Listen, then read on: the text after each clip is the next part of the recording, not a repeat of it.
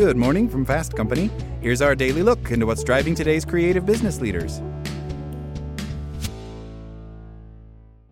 At Evernorth Health Services, we believe costs shouldn't get in the way of life changing care, and we're doing everything in our power to make it possible. Behavioral health solutions that also keep your projections at their best? It's possible. Pharmacy benefits that benefit your bottom line? It's possible. Complex specialty care that cares about your ROI? It's possible. Because we're already doing it. All while saving businesses billions. That's Wonder made possible. Learn more at evernorth.com/wonder. Your brain needs support, and new OLLY Brainy Chews are a delightful way to take care of your cognitive health. Made with scientifically backed ingredients like Thai ginger, L-theanine, and caffeine, Brainy Chews support healthy brain function and help you find your focus, stay chill, or get energized. Be kind to your mind and get these nootropic chews at olly.com. That's O L L Y.com. These statements have not been evaluated by the Food and Drug Administration. This product is not intended to diagnose, treat, cure, or prevent any disease. Whether it's hitting reply all on an email not meant for the group, or being called on in a meeting and not having an answer, we've all had awkward moments.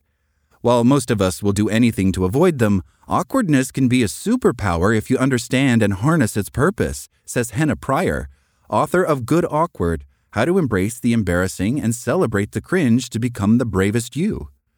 If we were to trip over our own two feet in the kitchen but no one was home to see it, most of us wouldn't feel awkward, she says.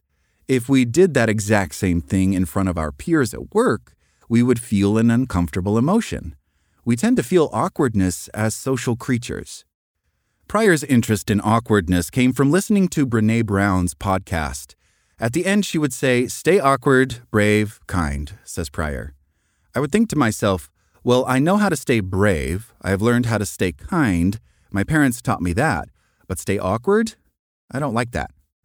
The firstborn of two immigrant parents, Pryor says she felt awkwardness at an early age. My clothes always were a little different. My food smelled a bit weird. My name was Henna, not Jennifer or Samantha, she says. I was always a little bumpy around the edges when all of my peers and colleagues seemed to be smooth. I felt like I couldn't assimilate. Unfortunately, awkwardness isn't something you can get rid of, says Pryor. In order to eliminate awkwardness, it means you have to eliminate uncertainty, she says. While we all feel awkward at times, Pryor says most of us haven't taken time to figure out why. We need to peel back the layers to better understand it, she says. It's asking yourself, when do I feel it? Why do I feel it? And in what contexts do I feel it? It's a natural human emotion, and actually embracing those feelings and running toward them can help your career growth. To create a better relationship with awkwardness, you need to understand your relationship with the word. If you identify as being awkward, it's a state. For example, you may say to yourself, I am socially awkward. Awkwardness can also be a trait. For example, you may say, I have to have an awkward conversation. In this case, the trait is transient and fleeting. If we hold on to it as an identity, then we need to evaluate where's that coming from, says Pryor. What was my relationship with approval? Once we have unpacked that, we can move forward and start to reframe the way we feel about it, telling ourselves a different story. Shifting from trait to state takes new behaviors and actions.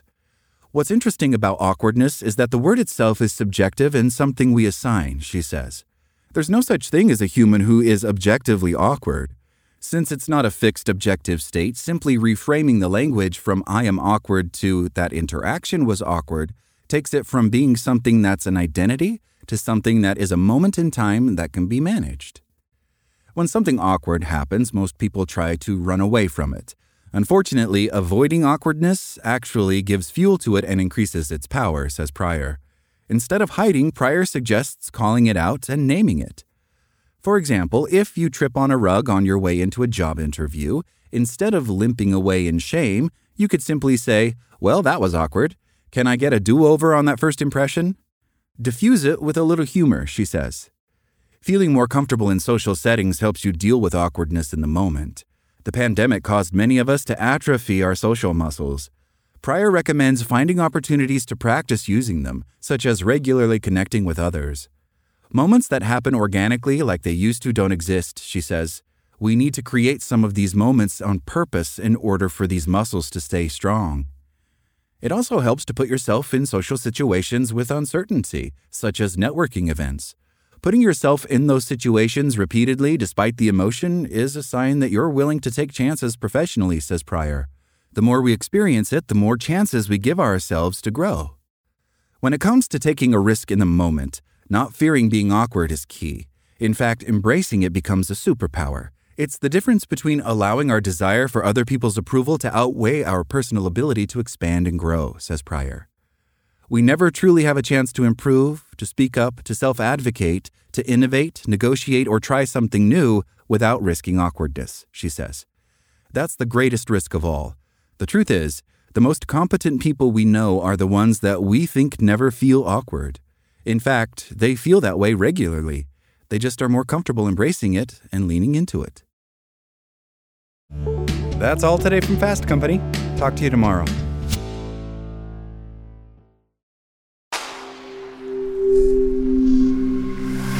Spoken Layer. Want to learn how you can make smarter decisions with your money? Well, I've got the podcast for you. I'm Sean Pyles, and I host NerdWallet's Smart Money Podcast. Our show features our team of nerds, personal finance experts in credit cards, banking, investing, and more. And they'll help you make the most of your money while cutting through the clutter and misinformation in today's world of personal finance.